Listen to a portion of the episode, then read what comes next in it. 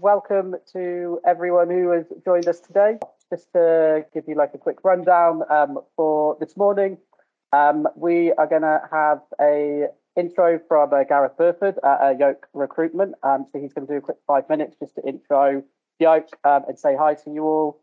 Um, and then we will be throwing over to Leah Steele from Searching for Serenity. Um, and she'll be taking you through her slides um, and going through how to deal with burnout. Um, and then we will be going to Anna Denton Jones, um, and Anna will take us through everything that she's put together for this session. So we're really looking forward to this one. It's been our most popular one so far. So there's loads of um, new people joining us. So welcome to all the new people as well. And um, thank you for taking the time to join us today. So I think James already mentioned it, but for the people who've just joined, we just want to say a really big thank you for everyone taking the time to join today. Um, myself, uh, I'm Gareth Burford, Ops Director of uh, Yolk Recruitment. Um, I oversee the, uh, the the eight different divisions that we have in our office, which is right through from our office support team, who I can see have also joined us today, uh, marketing, IT, our legal team, engineering, public sector, and our finance and accountancy team. Um, so we've all joined today um, because of the topic of managing conflict in a burnout world, and we will be passing over to them shortly. Um, I just want to just kind of put it out there in terms of what we do. Obviously, Yolk recruitment, bread and butter would be in terms of how we recruit and how we support our clients within recruitment. Um, but also just think of us as a as a as a, an additional element of support to your business as well. Um, in terms of our clients that we work with uh, exclusively or non-exclusively, but we support them with not just recruitment matters. We look at also diversity inclusion. Uh, we support them with market knowledge, whether that be sector specific or general over the marketplace um, and offer additional advice where we can because we've got different experts within our business as well. So um, although we've got a few more people guest starting, that, that's kind of the intro where we have at the moment. So I believe I am handing over to Leah. Uh, and then Leah, over to you. Um, thank you very much. Fantastic. Thank you very much, Gareth. Um, can everybody hear me okay? Give me a thumbs up if you can. Awesome. And I am just, I promise I know it's the first day back after we've all had a day off. I promise it won't be death by PowerPoint, but I'm just going to pop up some slides. Also, because that way I don't have to look at myself, which is a great way to run these things. Um, so can everybody see that cover slide right there? Again, give me a thumbs up if you can. Okay. Oh, I'm just getting some notifications. There we go. Okay, so managing conflict in a burnout world, um, as Gareth just introduced. Hi, my name is Leah Steele. I run the logo at the bottom there, searching for serenity. Um, I'm going to be talking to you for hopefully no more than 30 minutes. If I'm going over, somebody please scream at me and yank my presentation off the screen. Um, but I'm going to talk you through what burnout is. I know we're still talking about what burnout is, despite the fact that everybody in the world seems to be talking about it and have some kind of input on it. But, you know, we'll go for it. So, my aims, just you know, it's nice to know what I'm holding you for. This is where everybody then starts to come off of the, teams. Um, my aims are that by the end of the session, you will understand what burnout is versus some of the myths that we've all heard, that you'll be able to identify burnout risks and symptoms in yourself and your team, and to have some practical tools to start implementing change. And then at that point, I'm going to hand over to Anna, where she's going to talk about the conflict management side of this. So basically, I'm setting the scene. It's burned out. It's like an arid desert. You know, let's let's talk about why we care about burnout. Like, everybody has heard something about burnout recently. I'm also going to mention that topic that we've all seen on LinkedIn recently. Why do we care about burnout? I'm going to give you in a minute just a couple of stats, but the reason why I'm the one talking to you about this right now is the easier one to explain. Um, and it might give you a little bit of insight as to why I'm such a fanaticist about this stuff. So my name's Leah Steele. I run this business called Searching for Serenity, and I provide training, mentoring, coaching. Um, I support both private individuals and businesses really to help them become uh, burnout safe, burnout preventative environments, but also to deal with issues like imposter syndrome, stress, resilience, you know, those really small, niche, lightweight topics that, you know, we never have any problems with. The point for me is that burnout is the peak of Everest. Everything that comes underneath is about sustainability, resilience, it's about making sure that we can do what we want to do for a very long time that's enjoyable, that's sustainable, that's rewarding, and frankly, where work doesn't feel like a form of self harm. The reason why I'm the one talking to you about it, my background before I started this business six years ago, is that I was a lawyer. Um, I worked in various different law firms in Bristol, where I live, and in Wales, all around the southwest. I specialised in something called contentious probate, which meant I was dealing with people who were recently bereaved and engaged in litigation. And shockingly, I experienced my own issues with burnout. It's difficult to understand why doing that work, I'm sure. Having gone through burnout back in 2013, when we didn't talk about it at all, my Google alerts every single day send me a dozen or more new articles about burnout. But back in 2013, I didn't know what it was. I didn't know what the symptoms were. I thought, frankly, I was going crazy or that I was seriously ill and or both.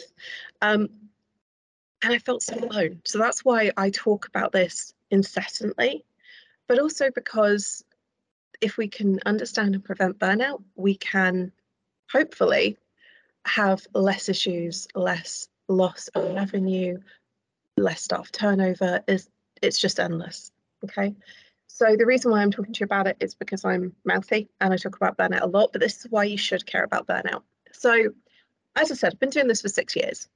I started developing um, sort of corporate training around 2019. And so when I first started, I found Gallup 2018, they did a survey, US polling service, and they found that 23% of workers reported feeling burned out very often or always, and that 44% felt burned out sometimes.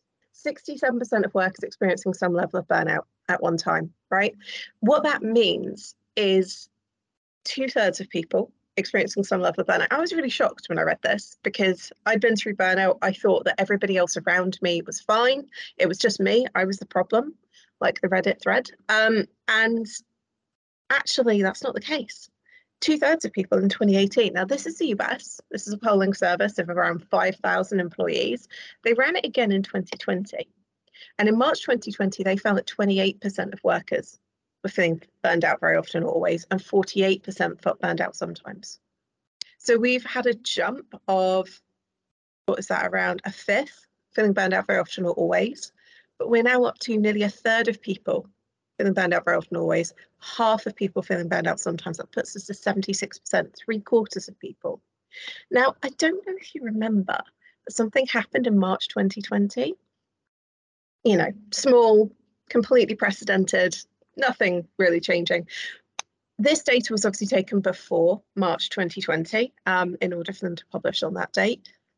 I can't see that Gallup have done it again since. Their usual process is March every two years they release a new version of this poll and i can't see that they've done that and i wonder whether it's because they've just given up in the pandemic because this is before we had remote working work from home we had furlough we had all these things going on do you think that symptoms of burnout will have increased or decreased over the last two years? Just have a look at how many people are attending this session and then answer me that one. In 2021 and 2022, Deloitte have done update, updated surveys around this. 77% of professionals have experienced burnout at their current job, according to their 21 survey. 51% of those people have experienced burnout more than once. But what's really interesting is that they still say 87% of professionals say that they still have passion for their current job. 77% of professionals experiencing burnout at their current job, 51% of people experiencing it more than once, and 49% of the cost to employers each year, according to Deloitte, is due to presenteeism, which we're going to see in a minute has a huge overlap with burnout. So we're talking about 35 billion each year that is lost by UK employers because of something that could be prevented, presenteeism. So when we're talking about burnout, I told you why you should care about it. Basically, look around the room. If there are four people in the room and you don't have burnout, the other three do. Um, and if you are in that room and they are struggling with burnout, what impact do you think it's having on you? What impact do you think you, it's having on the organization? What do you think might be going on there? But what do you think burnout looks like? this is where I'm going to have a little rant, okay? Have you ever seen those posts on LinkedIn, on Instagram, where people are like, oh, so burned out. But then I took a day off and had this smoothie and everything was fine again. People who were sharing that did not experience burnout. They experienced a bit of tiredness and they're probably trying to sell you something. One of the problems that we have is that what we think burnout is doesn't always look like it. So you might think that burnout looks a little something like this. The office is on fire, people screaming, throwing their laptops out the window. This is what I thought it was. When I was reading about it, it was, I thought, well, obviously, someone who's experiencing burnout, they're not functional anymore, right?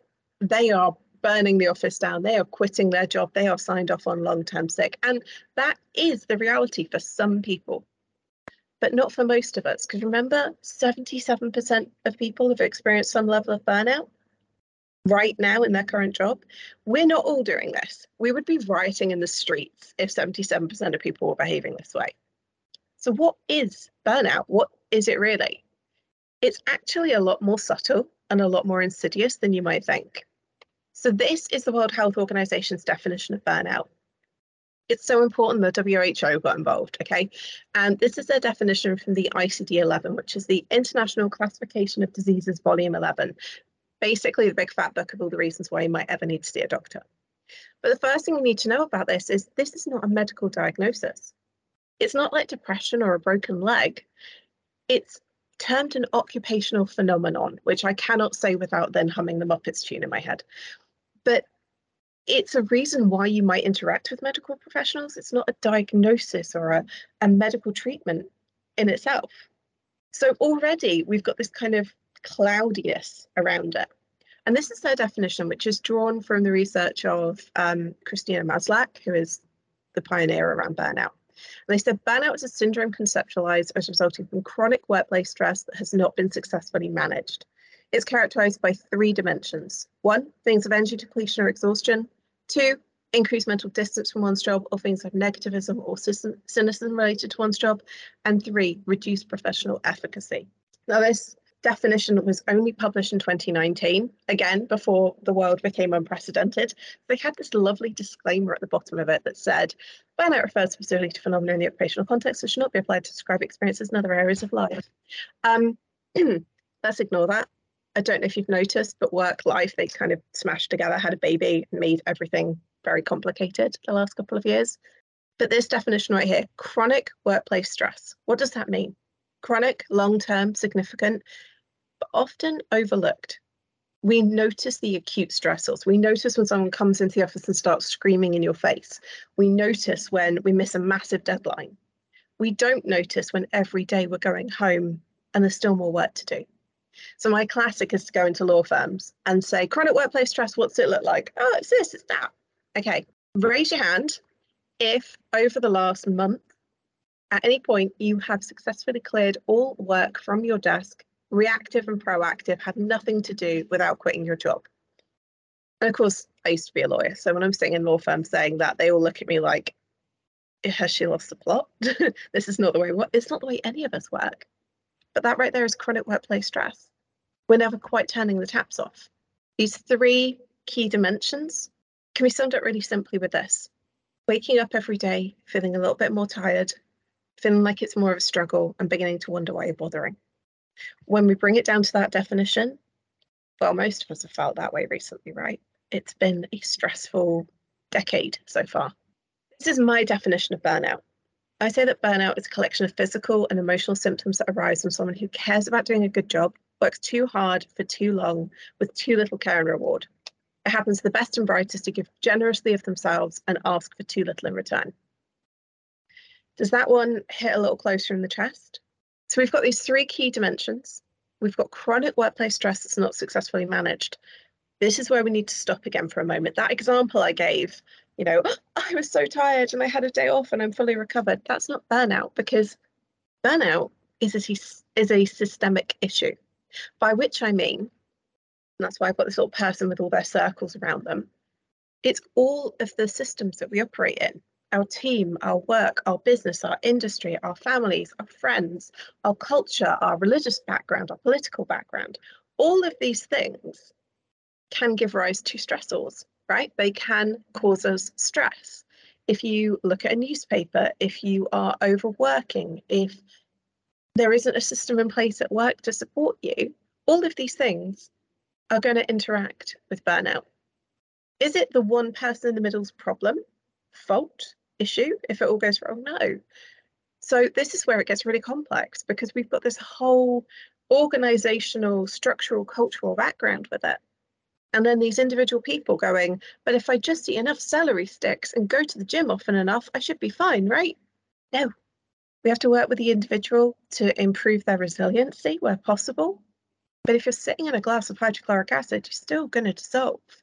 That's why we've got to resolve the acid as well as where the person's sitting. So how does burnout progress? I can see the people are already like, oh my God, no, this is awful. We've got five stages to burnout, right? This is a good thing because it means that burnout doesn't just creep up on you one day dramatically. If you know about these five processes, then you can start to manage and reverse it.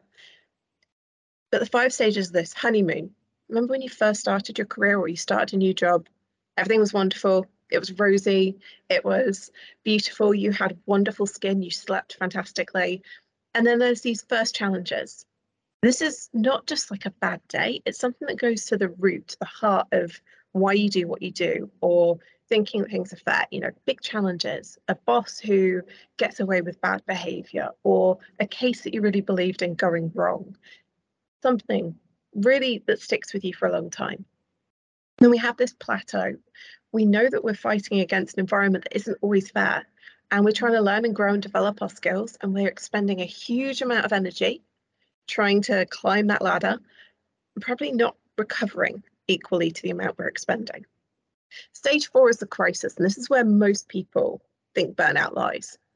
You fall sick you get signed off sick there is a drama there's a family problem and you can't cope with everything that you're holding together right for me, it was I'd started a new job. I was working at the number one firm in Wales, number one team for what I did. I felt massively out of my depth, imposter syndrome out the wazoo. And a weekend, my mum got rushed to hospital with an illness that she eventually died from. Working with, whilst I'm working with the recently bereaved in these multi million pound litigations, you know, that would be enough to break most people. But I kept going. And this is where stage five is habitualized burnout. See, remember when I said just now, you wake up every day feeling a bit more tired, like it's a bit more of a struggle and you don't know why you're doing it? That's habitualized burnout. And for many people, we'll live in that for years or even decades before we do anything about it. Because who am I to do this stuff? The reason I put Wiley Coyote on the page isn't just because he's awesome, but because he's the definition of somebody in habitualized burnout. You remember when he runs off the cliff? He's chasing Roadrunner, he runs off the cliff and he keeps going, and then all of a sudden he looks down and realizes there's nothing underneath his feet, and that's when he falls. That's what it's like living in habitualized burnout for years or decades. You're still running, you just haven't realized you're going to fall yet. So, this isn't actually a joke. There's no funny punchline to it, but I'm going to talk you through three burned out workers, workers walk into a bar. So we've got three little archetypes to look for because I've told you what burnout is. We talked about how it develops over time, chronic workplace stress. What's it look like when it's showing up in people, right? What does a burned out worker look like? And I've got these three key archetypes that I use I think might be helpful for you. So from left to right, we've got the firebrand, the ghost, and the superhero. It does sound like it should have a funny punchline, right? The firebrand. This is somebody who, in their natural state, is a good, solid worker. They've been committed to the organization, they've been working there for a while. They produce good work, they're usually a team player. But then all of a sudden, things start to change. All of a sudden, they become loudly angry, negative, disengaged. They're the kind of person who slams a file down on the desk, slams a phone down, mutters whilst they're typing, makes everybody around them feel on edge. And then when something happens, they believe that everything their employer does is insert expletive choice here. They are the first to say this is a rubbish solution. They're the first to say, well, that's not going to help us, is it? They don't necessarily offer solutions. They're just in a state, this is a gross term, but they're in a state of emotional leakage, by which I mean it's just seeping out everywhere and it's kind of covering everybody, right? their work might be slipping in quantity and quality, but it's otherwise of a, of a su- sufficient standard. You might not be looking at performance management, but they feel like the troublemaker. And you don't know where it's come from because they were great before. Second archetype, the ghost. We all know this one. I was talking about this before the LinkedIn thing about quiet quitting, but let's address it for a moment, okay? The ghost is usually somebody who might be a natural introvert but can be outgoing. They often can deal with emotions or heavy type work, but they're traditionally an overperformer that then does the classic quiet quitting. They're trying to put in place healthy boundaries. Their employers are worried they're being lost, right? So they might have been previously chatty. Remember when we were in first lockdown and we were all doing Zoom pubs, Zoom calls, Zoom drag queen bingo, WhatsApp chats everywhere. But then all of a sudden, this person's just disappeared. Done an Irish exit from all of it. They don't want to attend work events. They don't want to get more engaged. They're avoiding eye contact, whether that's literal or figurative. Their work is is declining in quality and quantity, but it's not always noticeable because they've been so solid before. And often they're engaged in this ghosting in order to manage their energy. In order to be able to maintain the quality and quantity of their work, everything else gets narrowed around it. And the third archetype is the superhero. Their natural state is they are a total overachiever. They volunteer for everything. They're the one who does the corporate social responsibility stuff. They're the one who brings the best cakes to the bake sale. They're actually really kind of annoying if they wouldn't be so nice all the time. They are overachievers. They get stuff done. They seem to have a huge amount of energy.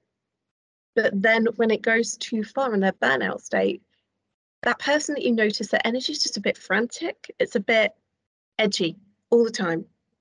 It feels like they're on the verge of bursting. They overcommit to things, but then they don't know how to say no because their personal worth is all about their perceived value to others. I'm good because I do stuff for people, not I'm good and I do stuff for people. And they epitomize dig up stupid. They're digging and digging, they're trying to get themselves through it, but they're not necessarily getting very far because they're just digging a hole deeper, right?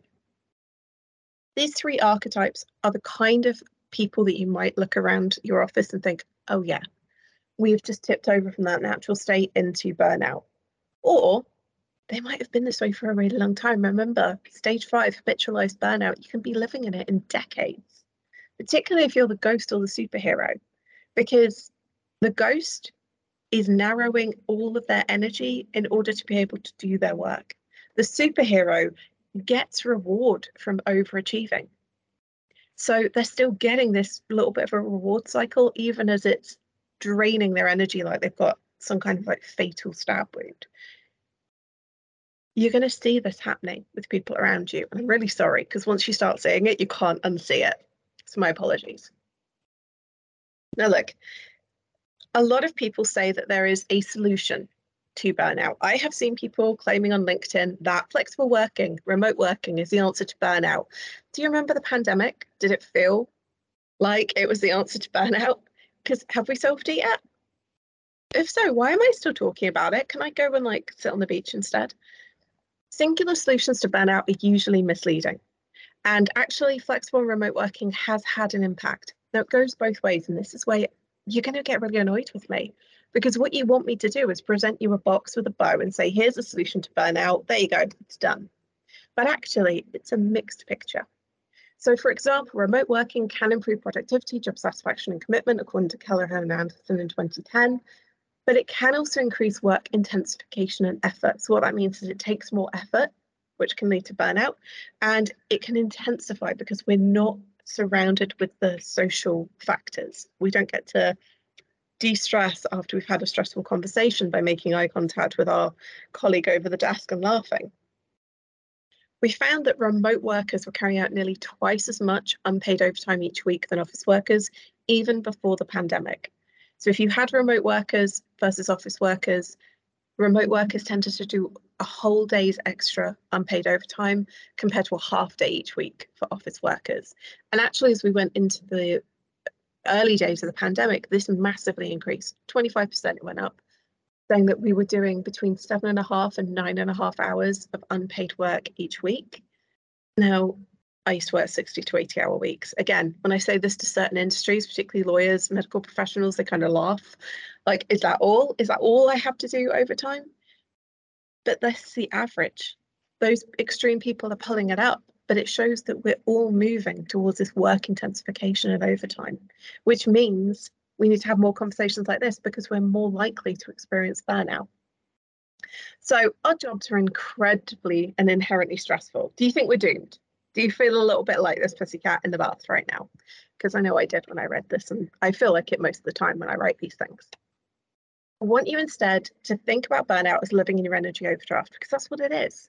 Chronic workplace stress that's not been successfully managed is a huge expenditure of energy with very little recovery. So, what we want to do, just like getting out of your overdraft when you finished uni and actually got a job and stopped living on student loans and, or, you know, later in my case, moving into the black and out of the red, we have to think about that with our energy, with how we're doing. We can make marginal gains to move us into the black every single day. So, where are you on this spectrum? Are you Robin Scherbatsky from How I Met Your Mother, sitting under a desk, drinking a bottle of wine and crying at nine o'clock in the morning? Or are you a dachshund on a lilo floating across a pool with a unicorn in the background? I think we all want to be the puppy on a lilo, right? We all want to move in that direction. So it's what we can do to make those marginal gains to move towards that. What do good burnout prevention strategies look like? Because it's not just about the individual, okay? This is about the individual and the organization working together. 77% of workers experiencing some level of burnout in their current job right now, okay? So we've got to look at this on a systemic level. And the reason why I've got these two things is here. The one on the right, the weaving, that's prevention we want to weave burnout prevention through everything that we talk about, everything that we do. We are talking policies and strategies, our culture, our psychological safety. We're talking about it being there all the time, not a one and done training, but it being something that we do every day.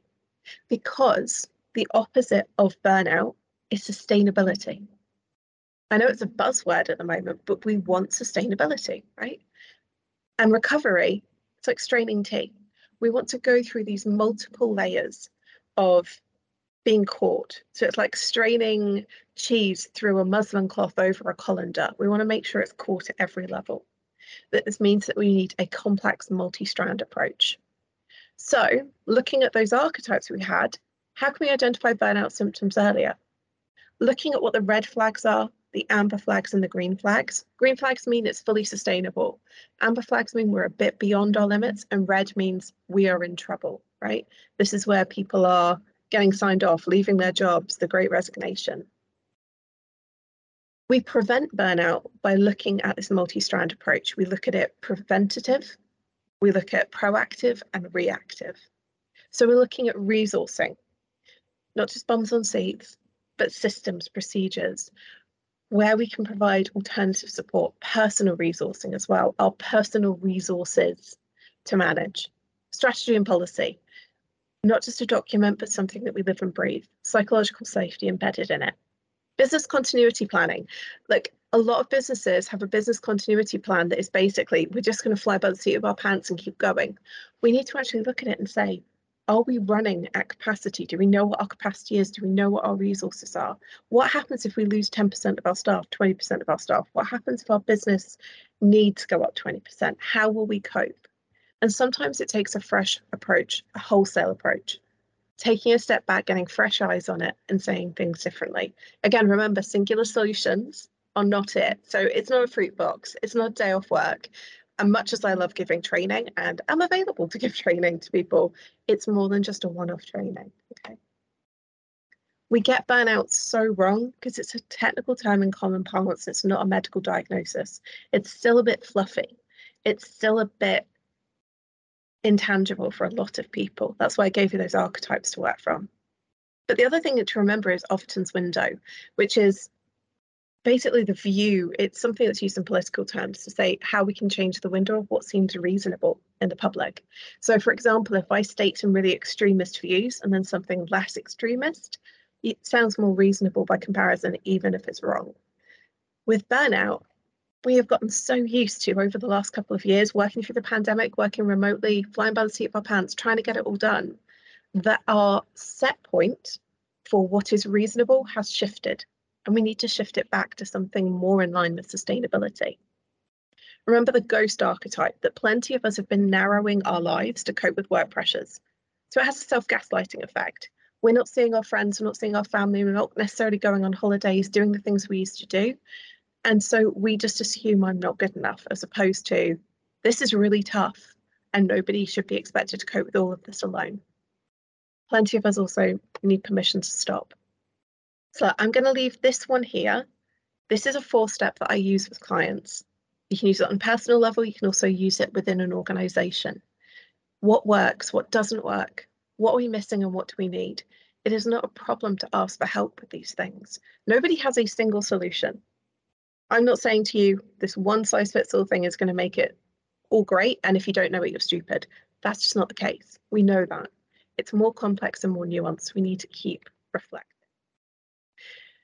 Couple of quick reminders just before I hand over to Anna. Burnout is not the end of the road. We can get into stage five habitualized burnout for years or decades and still reverse it and make it sustainable.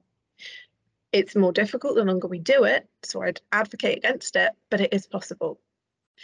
If some of the points that I've said today hit home, that's okay. It just means you care and give a lot. That's all. There's no judgment here. And we need to make sure that we implement structural and personal change. We need to make sure that we have capacity for change and not living in our energy overdrafts all the time. Remember, Robin under the desk. So we need to take action as soon as possible. Don't wait until people break. They likely won't. This is one of the big problems with burnout. We wait until people break, and actually, what we need to do is be able to say, we need to improve this every step of the way. And I'm going to just, as I hand over to Anna, I'm going to leave you with this question. There are two questions for this session that I picked up on that point to a similar issue. One said, How can employers prevent burnout when we're struggling to recruit? And the other said, How can we break the cycle of too much work and not enough time? What do you think those two questions have in common? And what is it that we can change moving forward? I'll answer it later if we need to, but what do you think they have in common? What do you think the approach is that we need to change? That's everything from me. I hope that you found that helpful. Anna, are you ready? Yes, thank you, Lee. Lee, um, obviously, I have a lot of conversations with people both employees and employers. And anecdotally, I would back up everything that Leah said 100%. Um, it, it doesn't seem to matter what industry you know we're talking about. I seem to be coming across people who are struggling and it you know it doesn't matter what their job is. Um it does seem to be you know, anecdotally a problem for people. Um, as is conflict um, in the workplace, employment tribunals are slightly down on where they were, if you like, at the peak at the, at the beginning of the, the pandemic. Um, I suspect that might be just reflective of the economic kind of cycle, really. And that if we're going to go into a recession, that obviously we'll see more cases again there. But what I would say I'm seeing more of are grievances um, and conflict in the workplace. So I wanted to just pick up on that as a theme, not talking about it from a legal perspective, but with more of my kind of mediation hat on, I guess. Um, number of different reasons as to why fireworks are more likely at the moment. Um, I think Lee has touched on uh, the main one in that we're all pretty tired and battered from the last few years. Um, the pandemic has changed the way that we're working. Uh, I know my constant refrain that many of you that I've chewed the fat with over recent weeks will know you know, volume of email is my big bugbear at the moment um, because I think that is making people's jobs unmanageable. We've got a cost of living crisis that everybody's um, worrying about.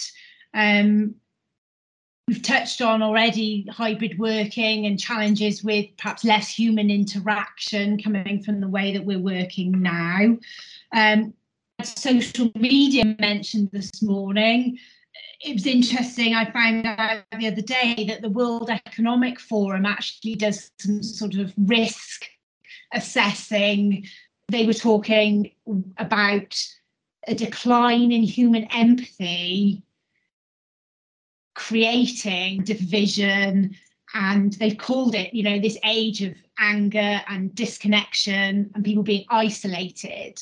So if you think about that as a broad theme that's going on across the world social media i'm sure you can all come up with examples of things that might fit into that category of um, disconnect division lack of harmony. And we we're seeing it in workplaces I've had a load of buses come along all at once in the last week around harassment issues and you know team and the banter that's going on in the team whether it's appropriate or not. You know that's just one example of that perhaps uh, manifesting itself. Um, so i think there are lots of those drivers going on as to why conflict might be um, increasing and you'll all be familiar with the risks.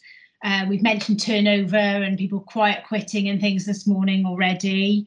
Um, I know lots of employers are struggling with recruitment and uh, retention as, as, sort of general themes. And obviously, if there is uh, disengagement, then people are much more likely to perhaps leave. I've mentioned grievances already.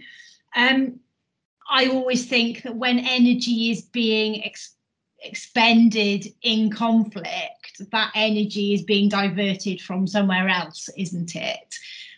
We constantly talk about the productivity challenge in the UK, that we're not as efficient and effective as we should be, and that productivity is going down. And I always wonder whether that's because we are diverting our energy into other things. Um, I'm seeing questions about industrial relations, you know, sorts of questions that I haven't seen for a long, long time coming up um, with employers discord, if you like, with unions. We've all read about the strikes that are happening in cer certain sectors. Um, lots of discussions going on um, there. So, you know, conflict we know is not good uh, for us in the workplace. What I wanted to focus on this morning very quickly is some rules I would encourage you use when you're talking with any line manager, for example, about a situation to try and help with calming conflict instead of stoking it. So, rule number one, and this might sound a strange thing to say, would be Am I the right person to be having this conversation?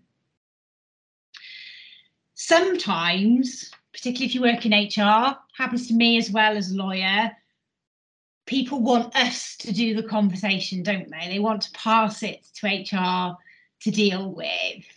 And those of you who I know there are a few of your faces I recognise on the screen who are independent HR professionals, you get wheeled in um, quite often to do things that managers don't want to deal with themselves is that the right thing to do? Or actually do we need to be empowering coaching helping people do their own dealing with things? I think sometimes we need to perhaps resist the temptation as hr people to um, you know where we want to solve everybody's problems and do everything for them. Sometimes i think we do need to be stronger in pushing back and saying this is what i can help you with but you're going to have to um, go ahead and have the conversation so that people don't get out of the habit of having those conversations.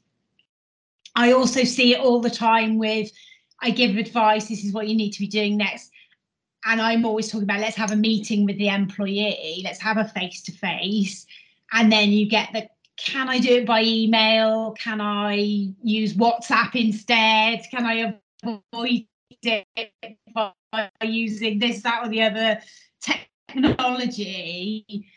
No, no, no, no, no. We need to get people talking to each other, whether everybody's in the right frame of mind. So you'll all have come across the idea of not sending the email that you may have just written when you're angry and perhaps stepping away from it, coming back to it again on another occasion before you send it.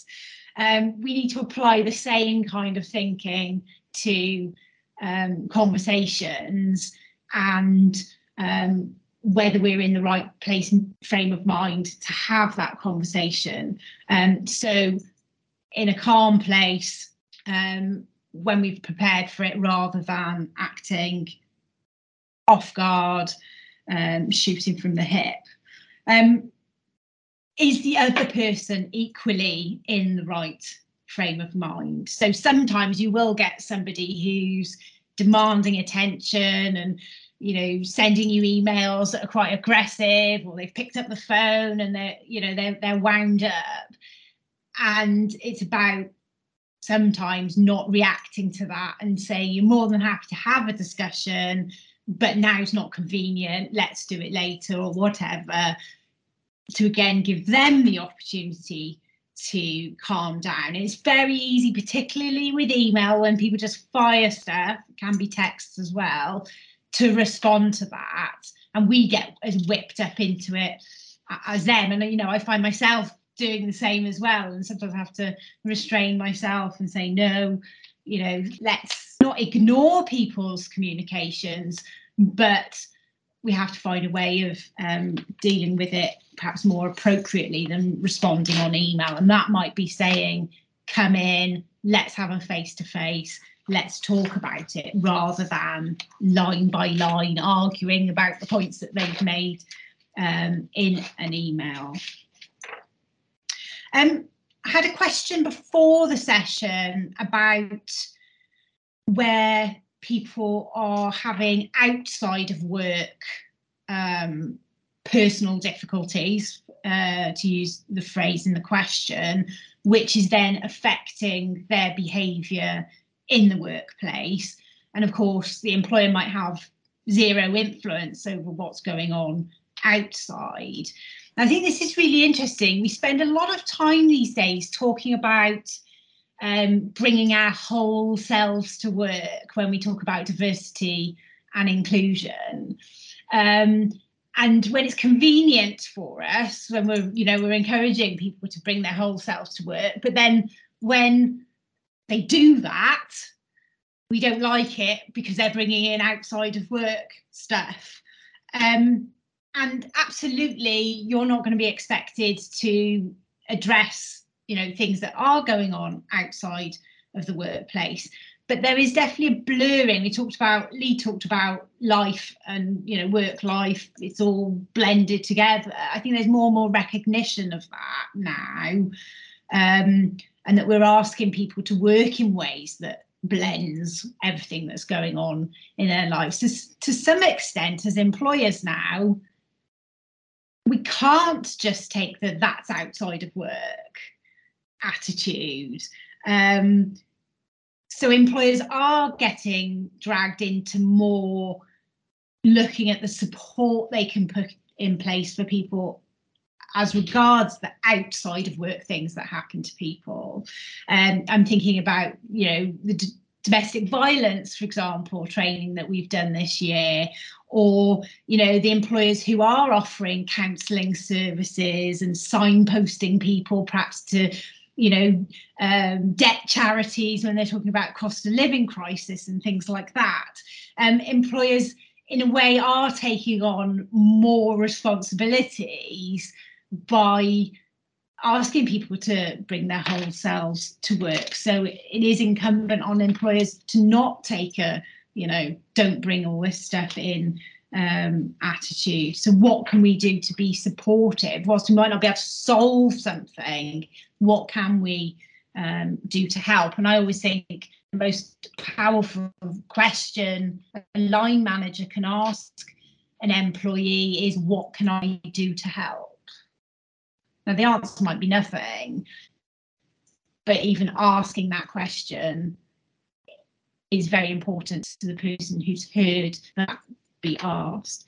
And we all dread sometimes dealing with certain people, certain conversations, and we frame in our own minds what we think is going to happen or what that's going to look like when we have it. Can we reframe the mental context for ourselves into a more positive light than the negative one before we do it? So instead of thinking, oh no, I've got to go and do this um, difficult probationary review meeting, for example, can we flip it round into a right? I need to give this person some constructive feedback to enable them to be able to pass their probation. You've got to admit that once you've made that more positive framing of it, it starts to feel like something you want to be involved in and doing rather than something that perhaps you're dreading. So it's it's an important thing to do to reframe and maybe take the heat out of something um, just by shifting that that focus uh, as well. It's interesting uh, seeing all the memes about um, Queen Elizabeth II over the, the last week. I'm sure many of you saw the quote where she said, that nobody has got the monopoly on wisdom. I thought that was really interesting because if we assume that we can learn something from every conversation and every interaction, then again, we can have a different mindset to approaching that person.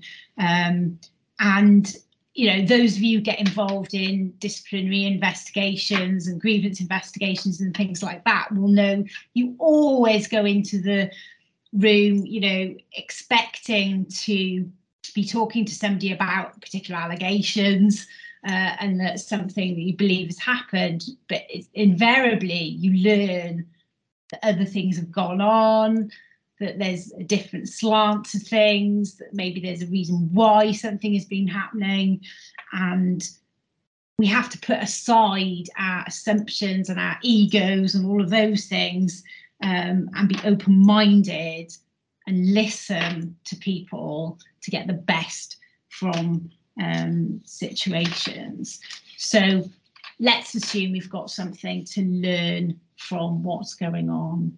HR people generally good at this one.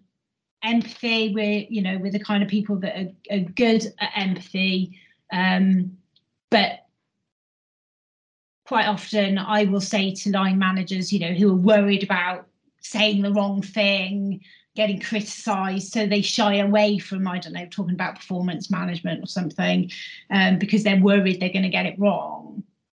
I will always say to people in training, okay, put yourself in the other person's shoes. So if you're being invited to a meeting to talk about performance, how are you going to want your manager to talk about it? And then they'll tell you, well, I'd like to know in advance what the meeting's going to be about, and I'd like my manager to give me examples of what the concerns are rather than just hit me with a bold statement that what I'm doing isn't right. And they'll come up with lots and lots of stuff, which is basically what the employment tribunals will say is necessary for a fair procedure. So instinctively, people know what the law is without you know being told. If they can just flip it around and put themselves in the other person's shoes.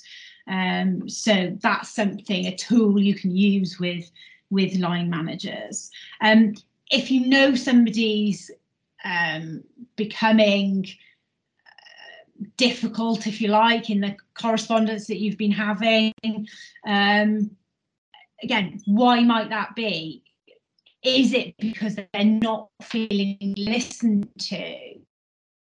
And you know, anyone who does mediation in the room will know that one of the most powerful things is feeling listened to. And I think often in organizations we don't do enough listening. We do lots and lots of telling people. We don't do enough about listening. Um, so can we, by putting ourselves in the other person's shoes, think, well, we need to give them time to say how they feel from their um, their perspective and acknowledge it. So when we're having that conversation, it's about those little statements that you make that enable the other person to know that they've been heard. So that might be saying, you know, I understand this is something you're worrying about, or this is situation is clearly difficult for you, or, or whatever it might be. And um, I'm sure we've spoken about this next slide before. You know, you're seeing just the the bit of ice floating on the water um, in terms of what you're being told, the way something's manifesting itself um, in work. But of course, the majority of the iceberg is actually underwater. So there are all sorts of interests and issues going on in a situation. Um, we might just be seeing that sudden drop off in performance that Lee was talking about earlier with the um, the first characterization she was talking about. Um, floating underneath, you know, we might have health issues. Um, stress is off the scale with people. Like I say, everybody that I speak to is exhibiting signs of, of stress at the moment. Um, there's always the history what's gone on, um, people's feelings that go with that history. If people have felt put upon or not listened to in the past, then they're bringing all that baggage with them to a situation. We learned such a lot in the pandemic about psychological safety and the need for people to feel that. You know, when I keep looking at the harassment buses that have come along. I've had another new one this morning. Um, are those are those connected? You know, are people becoming because we're so much more aware of psychological safety now, and perhaps dealing with the generation in work who are more prepared to call out behaviours, perhaps and say that something isn't right and then prepared to stand up and, and, and be counted about it, um, our employer is going to have to deal with more um, of that. Um, just on the subject of sex harassment, while I'm while I'm talking about it, um, because that is one of the themes of the last week for me. Um, the government is uh, committed to increasing the legislation for employers in that area with a much more sort of positive duty to prevent. So employers are going to have to do more than perhaps we've done in the past in that area. Perhaps that's a, a subject we can pick up um, maybe in November if we decide we want to talk about it in, in November. Um, so we've definitely got, I think, people at the moment feeling, you know, we've worked really hard through the pandemic you know, this is all the stuff we've been through, and perhaps, you know, this is how our employer is now rewarding us in terms of maybe feeling pay rises aren't sufficient this year, things like that going on. We need to create a more collaborative um, approach to resolve conflict in the workplace. Um, I think organisations that are really good at managing employees share more information in their organization. We're a data driven world, aren't we? And more sharing of knowledge and information rather than withholding it can be a good thing. Um, it enables people to understand much more what's going on, the why behind things, is always important, is it's always important, whatever we're talking about, whatever topic, to explain why uh, in ways that people can understand. Um, talking through different options. People, I think, these days want to feel consulted um, and involved rather than decisions being imposed on them. Um, teams always work better if they're, you know, allocating work and how they do things they're making the decisions rather than being driven from the top down. Steve Jobs was very famous for um, not entertaining managers who came to him with problems, but rather came to him with solutions. And, um, you know, can we build in that kind of um, approach? We talked about listening. And we need to give people better feedback. I am consistently, in fact, Knowledge November for me this year. Those of you who get my my um, mailing list, we're talking about performance because I am just staggered at how bad we are at managing performance in the UK. We don't talk about it until we get to the point that we're lost the plot with people and we want to exit them. And then it's a shock because we've never talked about it. We've got to get better at giving and receiving feedback around what people are, are doing. Um, when we're talking about managers who perhaps aren't very confident about dealing with um, staff, I would always say to them, you know, don't be afraid to talk to your colleagues, other managers, about what they have done in a similar situation because everybody faces these challenges with staff. Everybody has that one employee that they really struggle with. Um, not to kind of get people on your side and have some kind of triangulation of, you know, the dynamic, but you can always learn from each other.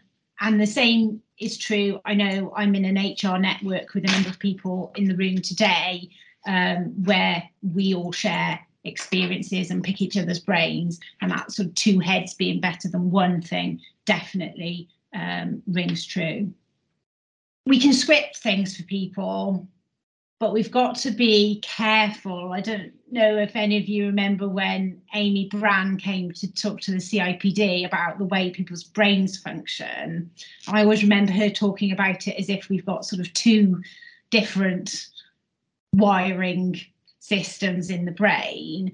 Um, yes, prepare yourself, have your checklist, have your your script, your aide memoire that you know i often prepare these things to help people remember what they need to be doing but she described how when you're task focused and you're maybe trying to tick off the things on the list because your brain is in that task pathway what happens is, is it switches off the emotional keeping eye contact, you know, positive body language to the other person type pathways. The bits that might show somebody you were listening and can go up flying out the window. So you also need to be talking through with managers how to balance those two things and not be so, you know, enslaved to their list that they forget to just be a person in the room um, and make that eye contact and use that that body language don't let people avoid having the conversation this is really really important now we're all working more hybrid patterns if people aren't confident about having difficult conversations and dealing with conflict i think people are just going to hide behind even more emails and things. And we all know if we don't nip stuff in the bud early doors, then eventually it does land on my desk. And I would say that I'm seeing more things land on my desk that I think before the pandemic would have just involved a chat. and that hasn't happened. And you can see how it's escalated. And I can look over something and I can usually pinpoint you know a, a, point in the email trail or or whenever where I could say, you know, if there'd just been an intervention at that point, probably none of the rest of this would have happened. So let's make sure that people are having those conversations and not avoiding it. Obviously, people need to keep professional I think there is a temptation, given the prevalence of WhatsApp and um, using more, if you like, informal means for people to sometimes forget in their informality that they're stepping perhaps over a line. Um, and people need to remember um, that. Um, I always say to people, you know, if things are going really badly and people are losing their temper, then there is absolutely nothing wrong with adjourning a meeting and saying that, you know, we'll all go off and have a cup of tea and then come back later when everybody's calmed down. Um, if there is problematic behavior, I think it's focused on what the problematic behavior is rather than making it personal about the person. So this would be saying, um, you know, perhaps to a trade union representative, you know, you're shouting at me. I'm not prepared to be shouted at. So we will come back and we will have this conversation when you're not shouting at me.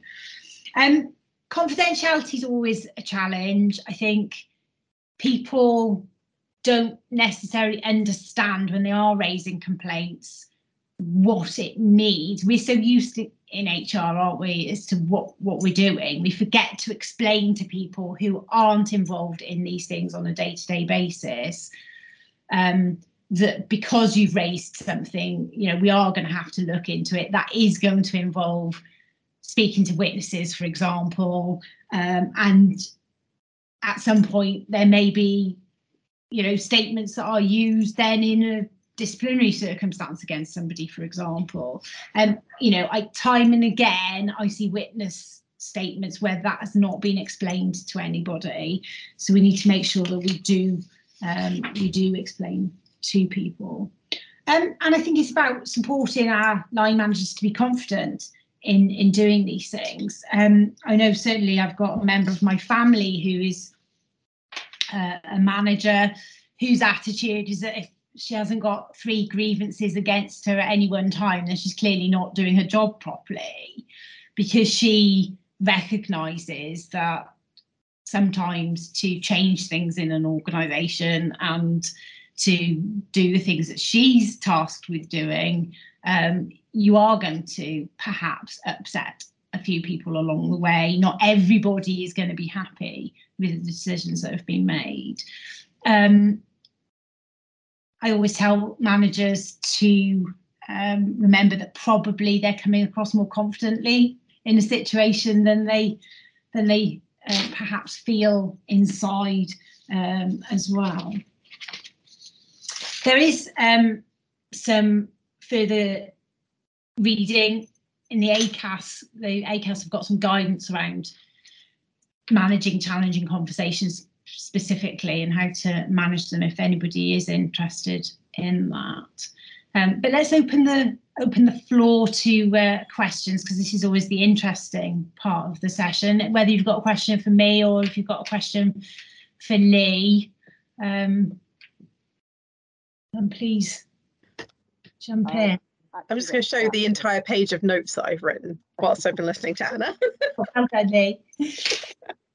um, I've got a question just in the chat box, um, yes. so I can just read that out. It came from uh, Sherry. Um, she mentioned earlier um, a comment about burnout is also what happens to people on the sharp end of discrimination um, in the workplace. Um, and then just a follow-up question to that, um, Sherry said, please can you share how the person on the sharp end of discrimination can address the conflict if the perpetrators um, who are in the leadership deny these issues. So I think I'm going to have to go to the chat so I can see. Just. Um,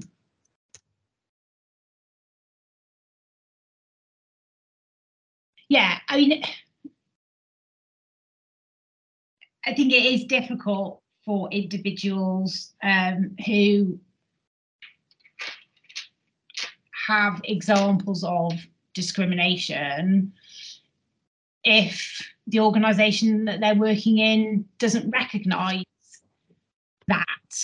Um, for example, I've just raised an appeal in a situation where I think for an employee where I think the organisation has kind of taken a bit of a yeah, there's obviously been something going on, but it's not that serious, and we'll just sweep it all under the carpet and we'll get everybody back to work and we'll all move forward without any real recognition from them as to the damage that that's done, not only to the individual whose mental health is now not in a great place as a result of sort of long term issues in the workplace, um, but also I think not taking a, a step back from the individuals involved um, approach and thought about it more broadly. When I say that, what I mean is you might have an individual, you know, A saying B said this to me. We can all talk about whether there's, ever, there's any evidence in relation to that. And obviously, it's difficult often for employers because evidence is you know what you need to be able to do something. But you've also got to step back as an organization as well and think about culture haven't you?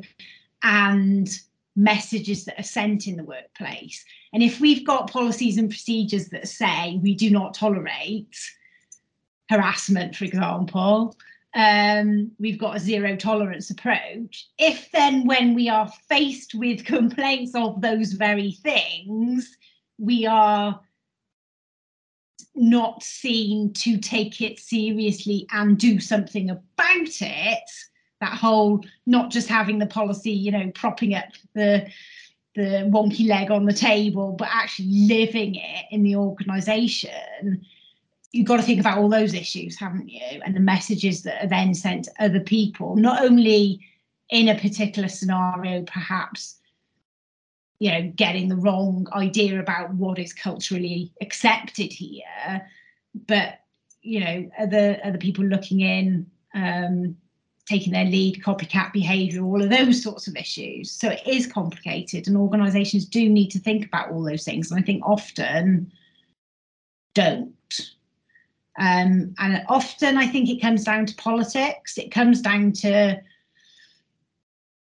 who's being accused and if they're successful, popular, um, you know, heavy hitters, if they're, I don't know, sales, you know, not wanting to have to lose people who are good people. If you've used grievances, if you've used the appeal mechanisms, if those things aren't working, that's when people feel that they have to bring a claim. Um, and that's the only way it's going to get heard. Um, I wouldn't necessarily recommend to anybody that they go to litigation, even though I'm a litigator, because of the costs, not only financially, but emotionally of doing it. Um, practical reality is people move on, don't they? They move to another another place where they are going to feel secure. Any other questions? Yeah, we've got um, a bunch of questions from the sign up. So one of those questions was, um, how do we self-diagnose burnout? So if somebody thinks that they are burnt out, how how would they um, how would they know? How how would they get to a point where they can say active, actively, yes, I am burnt out, or how would you convince somebody that maybe they are burnt out that don't feel like they have a problem? It's such it's such a tricky one um, because, as I said earlier, we're not talking about a medical diagnosis. Now, that doesn't mean that we don't have diagnostic tools. So, um, Robin knows that I've developed something for people that's quick. It, it's not a diagnosis, it's not a diagnostic tool, but it can help you look at some of the issues around burnout and determine whether you're experiencing a high level of burnout, where your resiliency factors are what I've built is based on something called the Oldenburg scale, which has been used recently by LawCare for Lawyers. Um, they did a survey of lawyers. They used this tool to determine how stressed lawyers were, and the average lawyer is at high risk of burnout, which is obviously wonderful to hear. Um, but there are diagnostic tools out there. The most important thing for me is how are you feeling? It's really easy to sweep burnout symptoms and feelings up in other things. I must be depressed. I must, uh, you know, my own process was I must be depressed. I must need to change my diet. I must need to go to the gym more. I must need to do X, Y. And we're all looking for simple solutions and not necessarily taking that step back and looking at overall. So we need to look at overall where is my energy? How engaged am I? How difficult does it feel to do things that used to be okay a year or two years or five years ago? That's usually the symptom um, that creeps up on people most.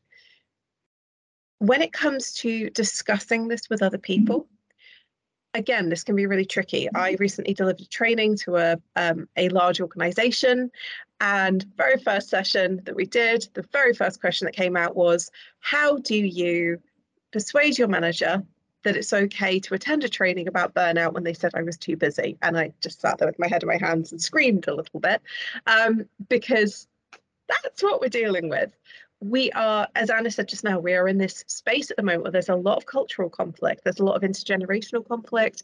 We are changing the way that we do work, the way that we show up. That's going to have ructions.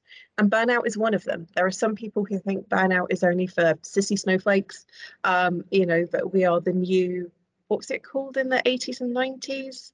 Um, when people couldn't cope, you know, snowflakes is the new version. Um, but actually it's not the case. So first of all, trainings like this help um, because if somebody doesn't believe that you have burnout, they may understand the cultural impact of burnout. They might understand it on the bottom line, just an idea. Um, yuppie flu, that's it. Yes, thank you guys. that was exactly what I was talking about. People used to talk about yuppie flu, and that's an illness but we used to just diminish people if they didn't fit the status quo, right? This is what we talked about earlier with microaggressions. So we need to talk about it more. We need to have more education out there. We need to have more understanding. We need to see the different implications for it. And then all my phrases, we can lead a horse to water, but sadly, we're still not allowed to waterboard it. So we will lead the horse to water, but we can't make them drink it. We can't shove them in face first. We've just got to keep trying. And that is where discussions like this are so important so that we know where we stand, even if other people around us don't get it. They don't, they're not there yet, fine. But let's have some support outside of that situation as well. What do you think, Anna? The elephant, the elephant, I think we've discussed this, if not in this uh, group of people, but certainly CIPD Wales. We've had discussions uh, throughout the pandemic and things around it's work, you know, workloads. I am talking to people on a daily basis who are telling me that they are now doing the equivalent of three people's jobs, five people's jobs, however many people's jobs, you know, and if the way that we're all working has changed, so we're all having to digest so many more messages, Mm-hmm. Organisations have got to start looking at job design, haven't they? At some point, either either we burn everyone up and we spit, chew them up, and we spit them out. And there are law firms that work on that kind of model. Get them in mm-hmm. here, you know, process them for a couple of years. We know they're not going to stay with us long term, but we'll have, you know, we'll have got the work out of them in the meantime. Fine. Or we can start looking at job design now that's not my area, you know, it's not what I've trained in. Whoever is trained in that area could make an absolute killing in the next decade, surely. That's one of the things that I I talk about a lot job design resourcing I you know not specifically as a expertise but as part of the conversation around burnout when was the last time any of us not me because I'm self-employed when was the last time any of us looked at our job description and saw if it actually matched up with what we were doing on a day-to-day basis. If it's gone too far, we need to talk about cultural drift and how we're not reviewing. And guess what? That's a great time to do it right now because we've just come off the back of a pandemic. Of course, none of us have been looking at this. No blame, no shame. Let's just throw it out there and have a discussion. Um, and that's psychological safety 101 right there, right? Yeah absolutely. Were there any other questions, Robert? There are indeed. So, um, a question we had, which I think is quite interesting, is about um, how conflict is sometimes caused by personal issues, not actually anything work related. So, in the sense of people who might be struggling with that cost of living crisis, you know, there's the fallout of the pandemic. Everyone's on a little bit more, uh, bit more stress than they usually would be. Um, so, how do you how do you manage it when the stresses are external from work? I think this goes back to what I was trying to say in, in my session that I don't think employers can anymore say that's outside of work, nothing to do with us. doesn't impact on work because it is it you know if people are bringing that concern into work they're underperforming because they're worrying about something outside of work or they're not sleeping at night because of something that's happening outside of work it is affecting work so we do have to start looking at what we can do to support those people with those issues can't be a magic wand and hr can't be responsible for everything but we can't take a kind of you know old fashioned you know, leave it leave it at your locker when you arrive in work what, what do you think Yeah. Leah? Uh, I completely agree. You know, we want people to have to be multifaceted, to have this whole person approach at work. Then you bring the whole person. If you want someone to do a job, great. Just get them to do a job and allow them to go at the end of their working hours, no matter how much work they've still got to do, and that's it.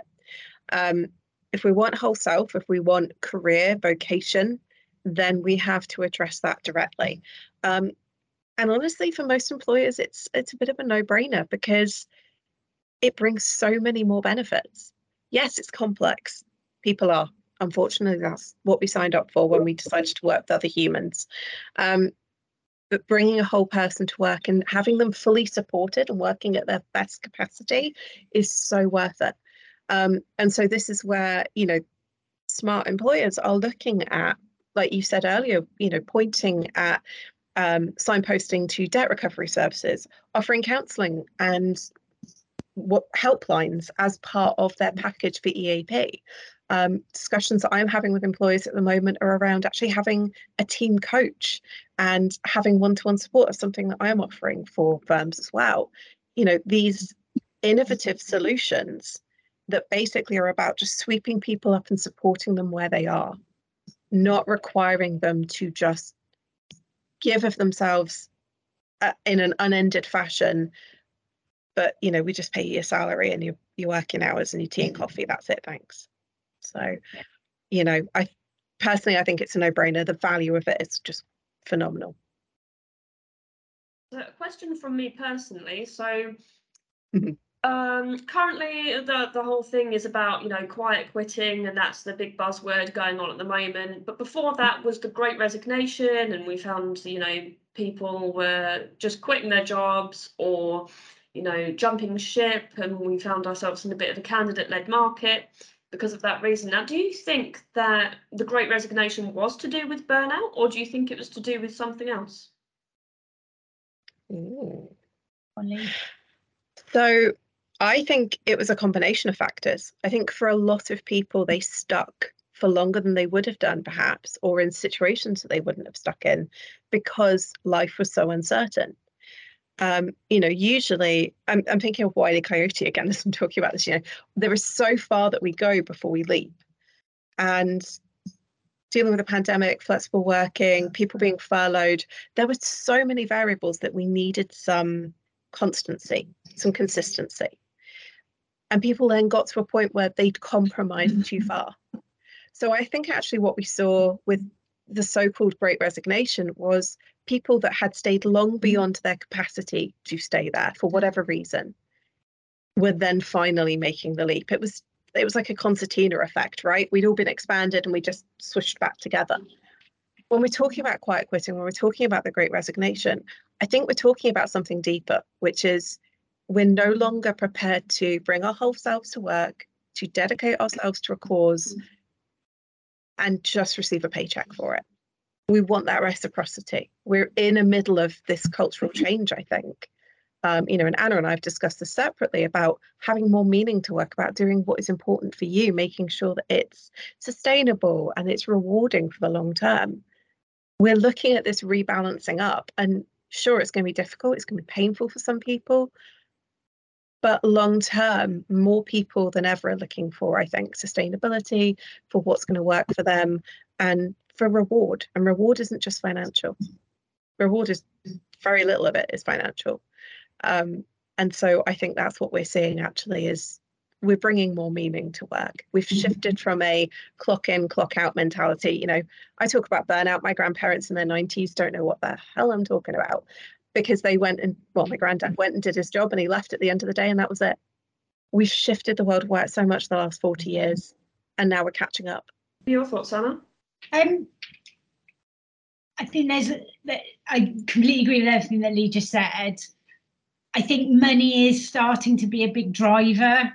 Um, I've had a number of conversations with employers in the last week where they're losing staff. They literally cannot match the pay that perhaps a competitor is matching. And for example, I know law firms in London are offering junior lawyers in the regions, you know, the numbers that they get in London, but yet you can still work from Cardiff, Bristol, wherever. So um, employers are facing that challenge as well, where if you can't compete on money, um, what can we compete on? And that's where those who are looking at the working culture and issues like burnout and are offering something different, I think will win out. Um, I'm seeing people, I think, because they're so worried about the financial situation, making interesting decisions for themselves on a personal level. So I'll give you an example. Um, somebody who had the benefit of flexibility and you know nice sort of working environment not putting sufficient value on those things and going for the bigger salary, even though everybody looking at it would go, yeah, but you know, that organization that you're going to, they're going to want their pound of flesh, and you're not going to be able to go and pick your children up from school because you are going to be, you know, shackled to your desk. I think people are, are perhaps not making the best decisions because they are being driven by money. And whether we see people going places and then wanting to come back or you know shift again quickly because they realize the mistake they've made when they get there. It's going to be it's going to be interesting. I think it's very similar to the thing that i've had with corporate burnout training that money we can see it we can hold it we can dive into it like scrooge mcduck but it's the intangibles that we struggle with. We struggle to really understand their value their meaning until we lose them so flexibility, flexible working, hybrid working is all so new. We've not necessarily established the value it has in our lives yet. And it's only when we lose it we realise how important it was to us. If it would be easy to just weigh it up in a monetary value, it would be brilliant. But instead, we've got to have this kind of suck it and see test, which sucks, literally, um, because we have to wait for things to go wrong to realise what we had and then to try and improve it. But yeah, I see a lot of people. There's a lot of fear-based decision making mm-hmm. going on, um, and just one takeaway for everybody here: the closer you are to a stressor in time and place, the less likely you are to make a good decision, and the more risky a gamble you're going to make. There's huge research for that. Um, which is terrifying for every litigation lawyer because that's what you do all day long. Um, but if you can try and remove yourself time and space from what's causing you stress to make a more informed decision. Give yourself that opportunity to let stress to task latency do its job. Yeah, I mean, I regularly will say to people that I won't take instructions from them. So, individuals who are going through a period of high stress, I will quite often suggest that they spend a couple of days thinking about a discussion that we've just had before they tell me their answer. Um, I've certainly sent somebody home in the last uh, few days to go away and think about the options that we talked about before they tell me how they feel with the instruction you know you need to feel the same way for a number of days in a row before we know that's really what you think about it rather than being on the emotional roller coaster. Yeah. Um, and you know that may be something that if you're in HR you can bring into your practice. So I'm thinking, you know, of a situation this week where somebody has kind of resigned, maybe in haste, um, you know, do you jump on that resignation and accept it, or do you send that person away with a, is this what you really want? Let's think about it. Let's talk about it first. Uh, those kind of those kind of things. Yeah, yeah. Yeah, absolutely. but interesting times. Interesting times. And um, we've. Hey, that's truth run run run over considerably. Um, the next session, if you want to put the dates in your diaries, folks, is going to be the 22nd of November. topic is to be decided. So please, when James asks you for feedback and ideas, if there is something you'd like us to organise, and indeed if there is a particular guest speaker that you'd like us to organise, then please do uh, let us know because uh, there's an awful lot more of you on this um, call than James and I. So best heads together, we'll come up with a with a really good idea. Yeah, definitely. And I, we've we've had other topics through in the past that have informed on future webinars as well. So we've definitely go through everything and and they do help us um, plan the next session. So please do um, uh, do the feedback form when we send it out. Um, and thank you to both of you. Uh, that was very very insightful and really thought provoking. I can see all these messages popping up on the chat box. that Love are it. basically saying exactly that. So um, yeah, thank you both. That was great. Um, and as Anna said, the next one will be November the 22nd. So um, we'll be in touch with the usual materials and the slides um, and the recording and the write-up. Um, just please bear with us. And thank you to all of you for joining us as well. Thank you so much for joining us. Thank you. Bye.